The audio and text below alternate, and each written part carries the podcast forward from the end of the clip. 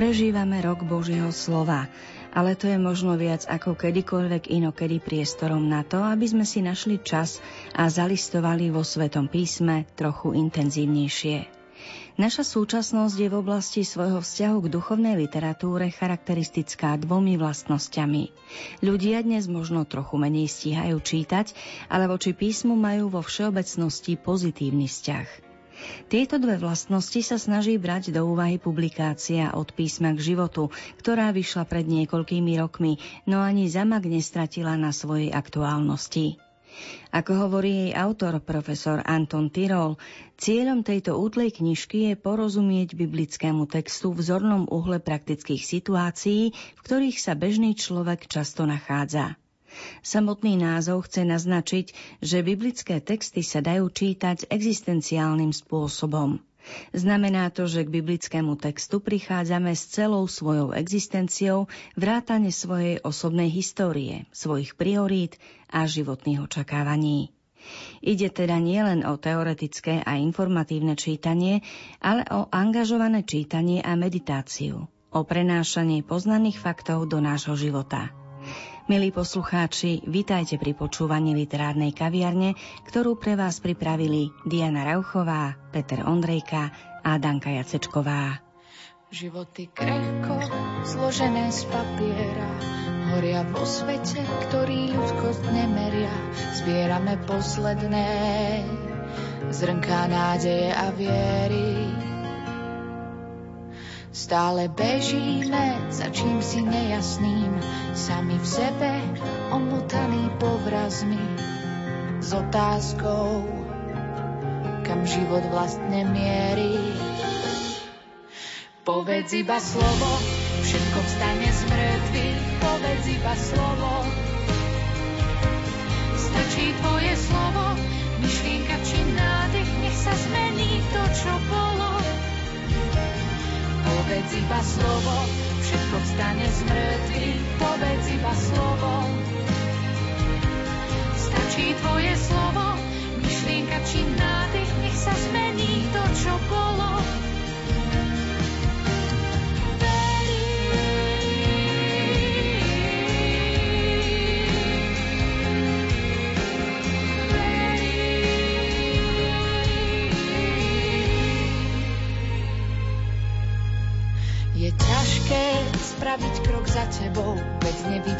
Stopy, ani to, čo bude odmenou tvojej namáhavej neistej cesty. Celkom blízko za ramenami stotníka, už nevládzem pred tebou svoj strach zamykať. Čítam spolu s ním povzbudenie v tvojom zraku, viem, nie som hoden, no túžim po zázraku. Povedz iba slovo, všetko vstane z mŕtvych, povedz iba slovo. Stačí tvoje slovo, myšlienka či nádych, nech sa zmení to, čo bolo. Povedz iba slovo, všetko vstane z mŕtvych, povedz iba slovo. Stačí tvoje slovo, myšlienka či nádych, nech sa zmení to, čo bolo. Povedz iba slovo, všetko vstane z mŕtvych, povedz iba slovo.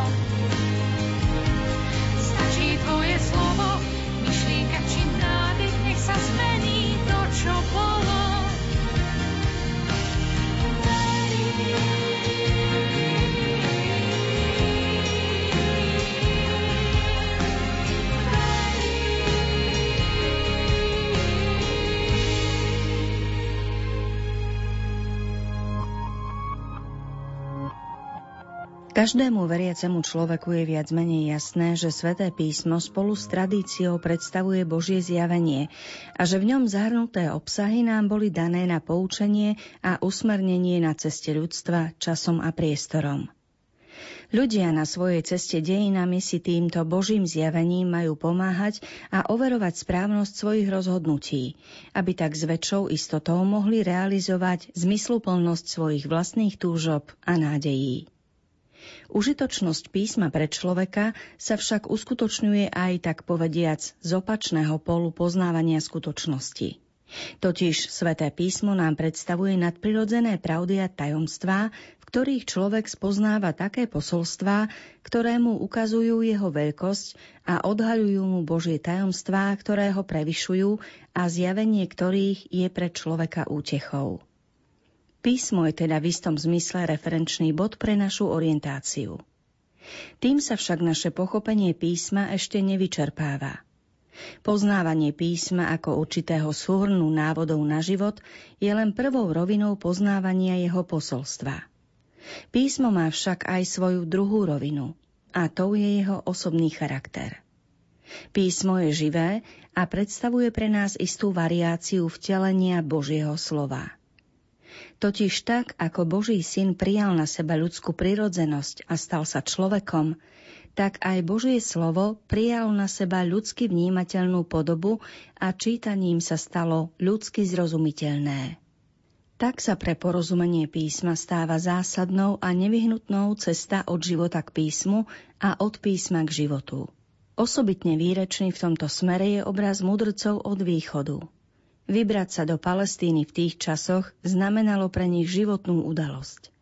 Oni naozaj šli celým svojim životom k písmu, totiž k tým tajomstvám Božieho zjavenia, ktoré poznali možno len neurčito na základe čítania židovských kníh alebo z ústneho tradovania židovských pokolení, ktoré na východe ostali po babylonskom zajatí.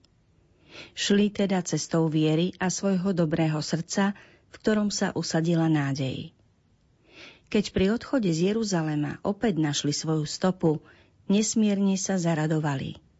Vrcholom tejto radosti bola zaiste poklona dieťaťu, ktoré našli v Betleheme. Bola to radosť, ktorá predstavuje životnú odmenu za to, že počúvali hlas svojho srdca. Keď písmo ďalej hovorí, že sa inou cestou vrátili do svojej krajiny, teologicky tomu rozumieme tak, že sa vrátili inou cestou, lebo oni už boli iní. Vianočná liturgia nám túto návštevu od východu predstavuje ako tajomstvo zjavenia pána a dotyčných pútnikov charakterizuje ako mudrcov. To je obraz života každého človeka. Sme povolaní k tomu, aby sme kráčali cestou mudrcov s nádejou, že to bude cesta, na ktorej sa nám zjaví pán. Je pozoruhodné, s akou psychologickou jemnosťou dokážu biblické texty vystihnúť dnešné duševné rozpoloženie človeka, ktoré niekedy nie je možné celkom odlíšiť od duchovného rozpoloženia. Pod duševným rozpoložením máme na mysli dnešnú mentalitu a určitý špecifický prístup človeka ku skutočnosti a pod duchovným rozpoložením zase rozumieme duchovný život – jeho hĺbku ako mieru dokonalosti v náboženskom živote človeka. Niekedy je pomerne ťažké tieto dve roviny rozlíšiť. Akokoľvek komplikovaná je táto záležitosť, biblické texty majú jedinečné odpovede, pretože poznajú aj psychologickú konštitúciu človeka a jeho duchovné danosti. V Izajašovom proroctve, text sa číta na 5. nedelu cez rok A, sa nachádzajú priliehavé texty svedčiace o ambíciách veriacich po návrate z exílu v 6. storočí pred Kristom, ktorí hľadali určitú satisfakciu viery. Prinášali svoje obety, pričom očakávali náležitú odpoveď Boha vo forme skúsenosti Božej blízkosti a vypočutia modlitieb. Prorok pozná túto túžbu človeka a jeho očakávania. Pozná zrejme aj problémy duchovného sucha, temnoty duše či subjektívne pocity odmietnutia človeka zo strany Boha. Preto uvažuje a vyjadruje sa práve v týchto kategóriách. Keď lámeš chudobným svoj chlieb, potulných bedárov zavedieš do domu, nahého zaodeješ, vtedy ako zora vypukne ti svetlo. Bude ťa predchádzať tvoja spravodlivosť. Budeš volať a pán odpovie. Budeš kričať a riekne. Hľa, tu som.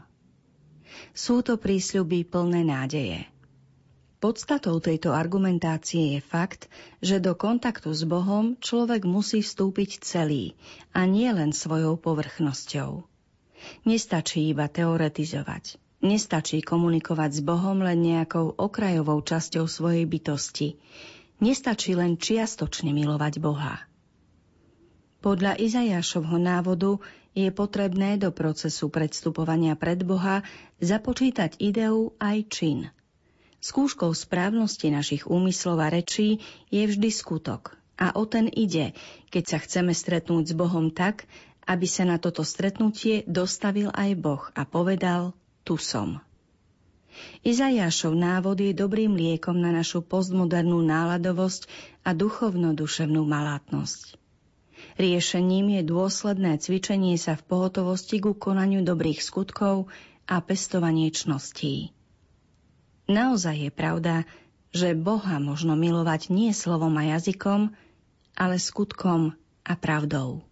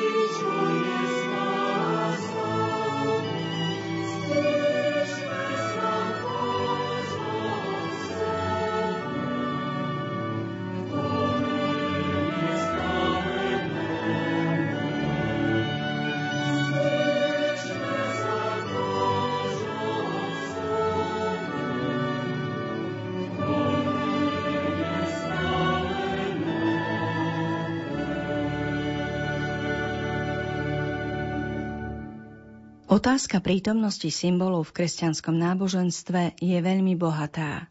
V kresťanskej praxi sa náboženská symbolika využíva v bohatej miere.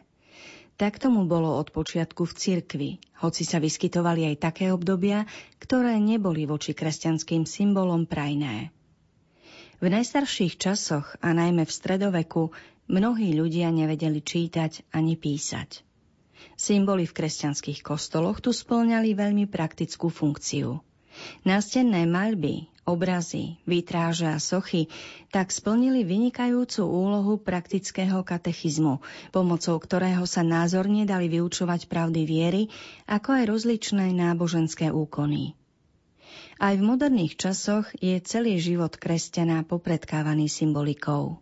Vyjadrujú sa ňou pravdy, ktoré by sme ináč nemohli vyjadriť, pretože tieto skutočnosti nás prevyšujú a naše ľudské slová sú sotva schopné ich vyjadriť. Preto je ich prítomnosť v kresťanskom posolstve veľmi vítaná. Naša viera nám totiž poskytuje aj také tajomstvá, ktoré sa vymykajú schopnostiam ľudského vyjadrenia pomocou slov. Túto akoby nadstavbu slova výborne splňa práve kresťanská symbolika, ktorá sa počas stáročí ustálila v určitých pravidlách. Ďalším dôvodom výskytu symbolov je ich schopnosť rešpektovať vnútorné rozpoloženie človeka. Človek totiž pracuje s náboženskými pravdami, ale pritom sa od iného človeka líši šírkou či hĺbkou duchovného prežívania tých istých pravd.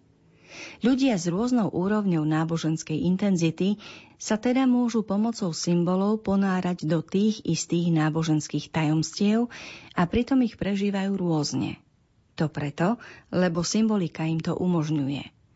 Jestvuje ešte iný dôvod náboženskej symboliky, a to je schopnosť symbolov viesť človeka k nadprirodzeným skutočnostiam.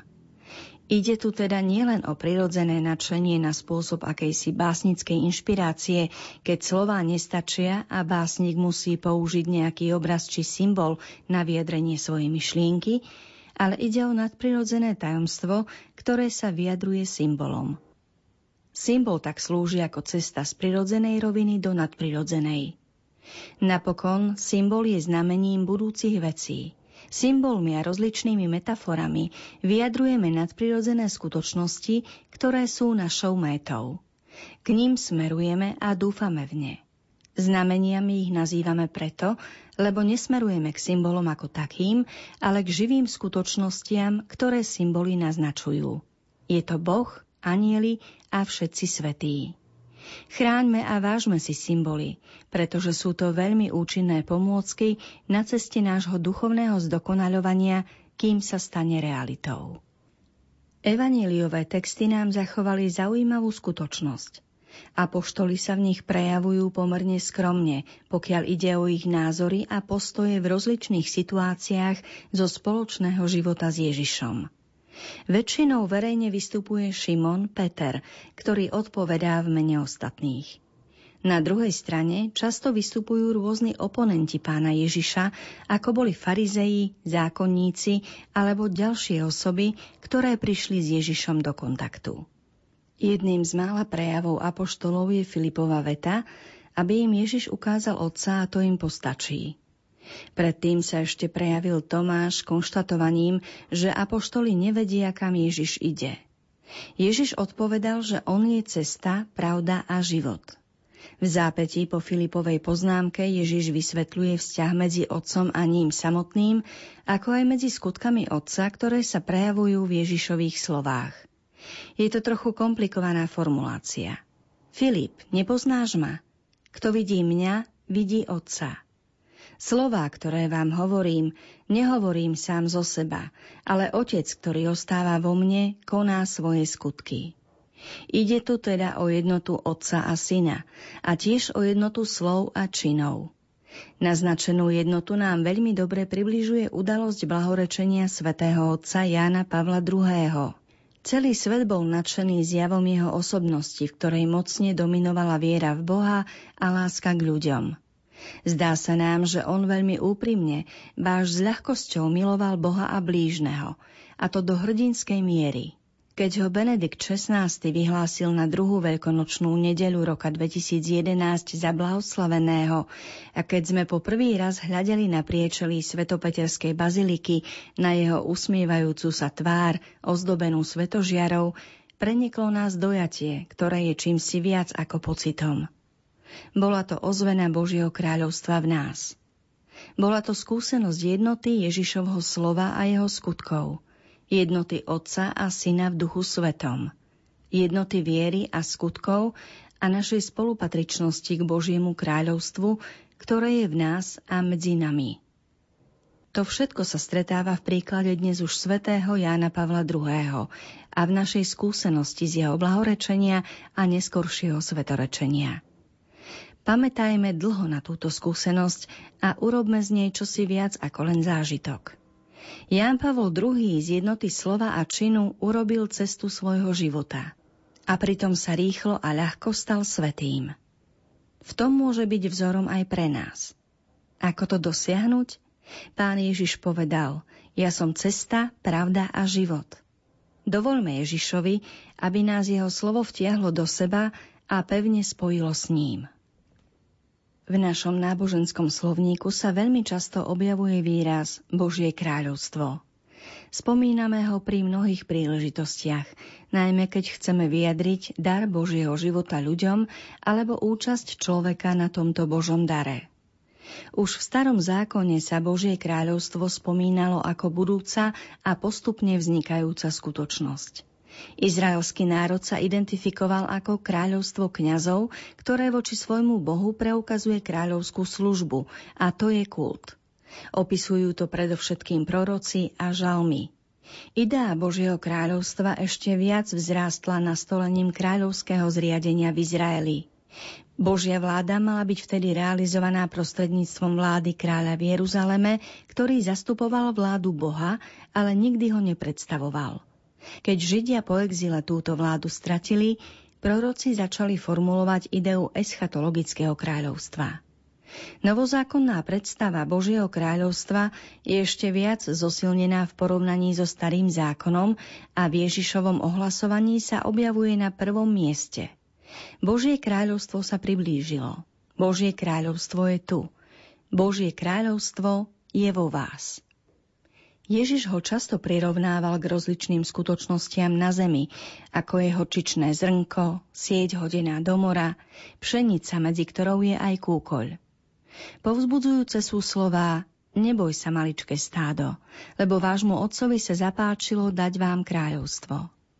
Podobne nás povzbudzuje pán Ježiš v modlitbe pána, že sa máme starať o to, aby nám bolo darované a aby sme doň patrili príď kráľovstvo Tvoje. A aby sme sa usilovali osvojiť si ho tým, že sa zriekneme všetkého, čo máme. Ježišovo kráľovstvo nie je z tohto sveta.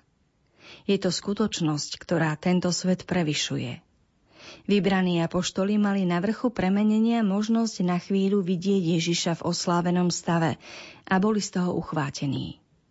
Peter konštatoval za všetkých. Rabi, dobre je nám tu. Táto veta vyjadruje podstatnú stránku Božieho kráľovstva vzhľadom na človeka. Človeku je dobre v Božom kráľovstve. Žiť život s účinným povedomím tejto bytostnej dobroty, ktorá nám je už tu v intenzívnom duchovnom živote daná a ku ktorej smerujeme, patrí k najvyšším métam života a k prejavom základnej životnej múdrosti človeka.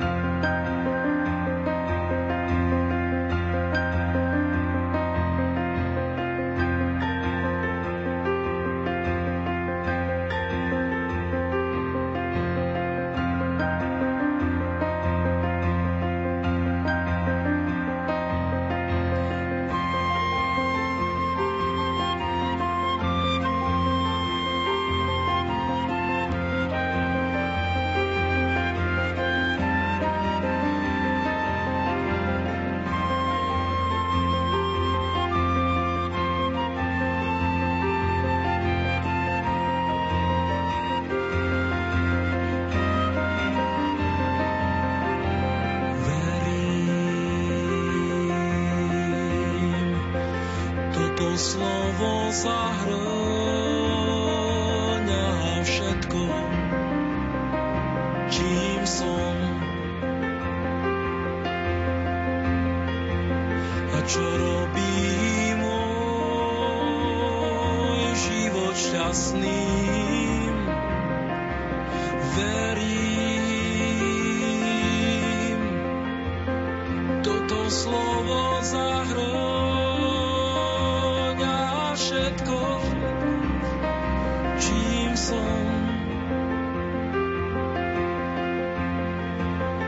čo robí môj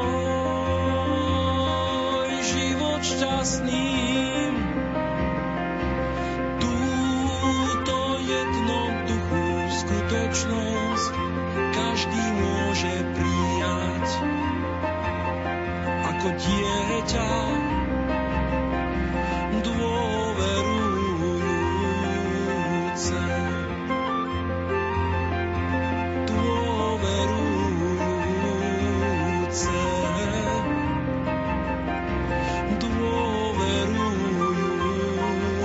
Jesus.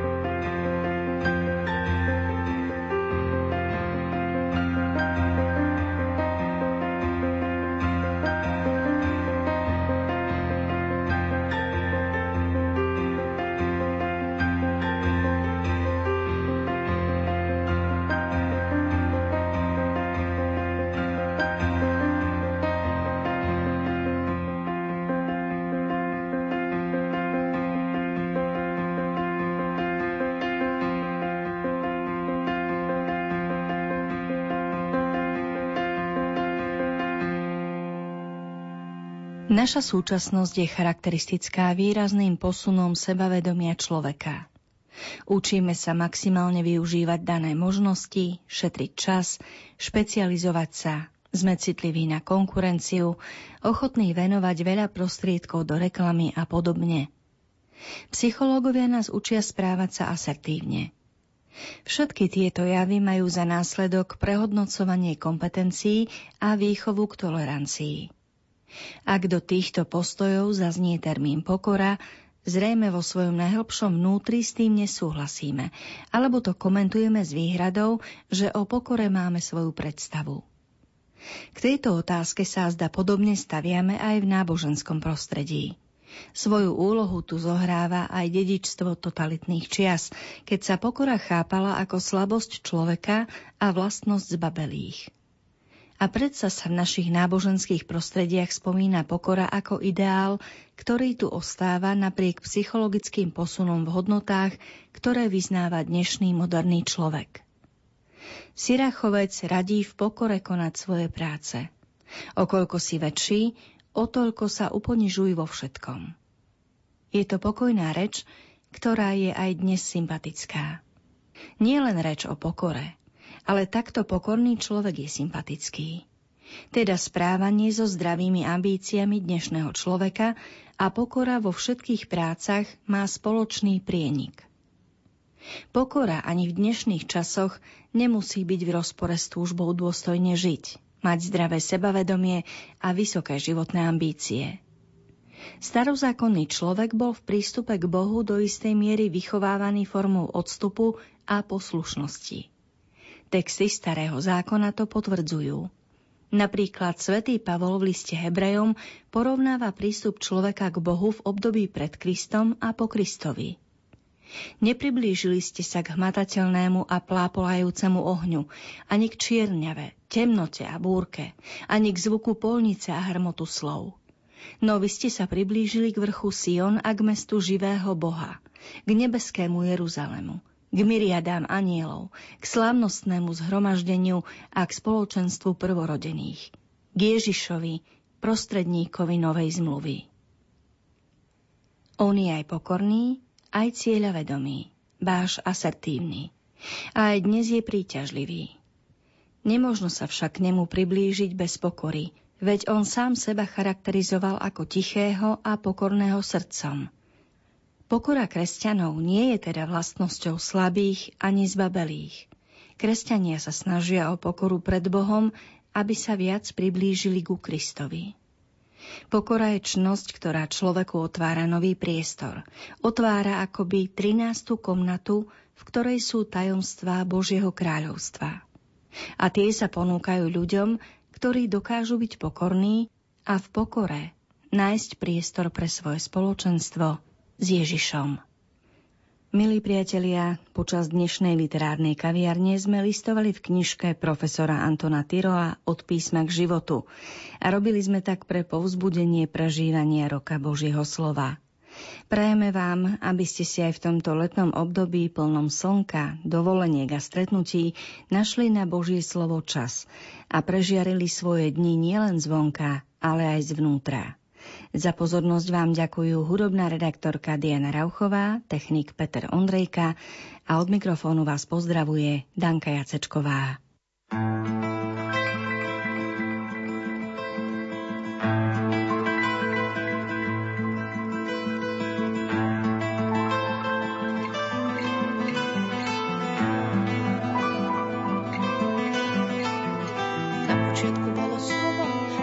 spásu.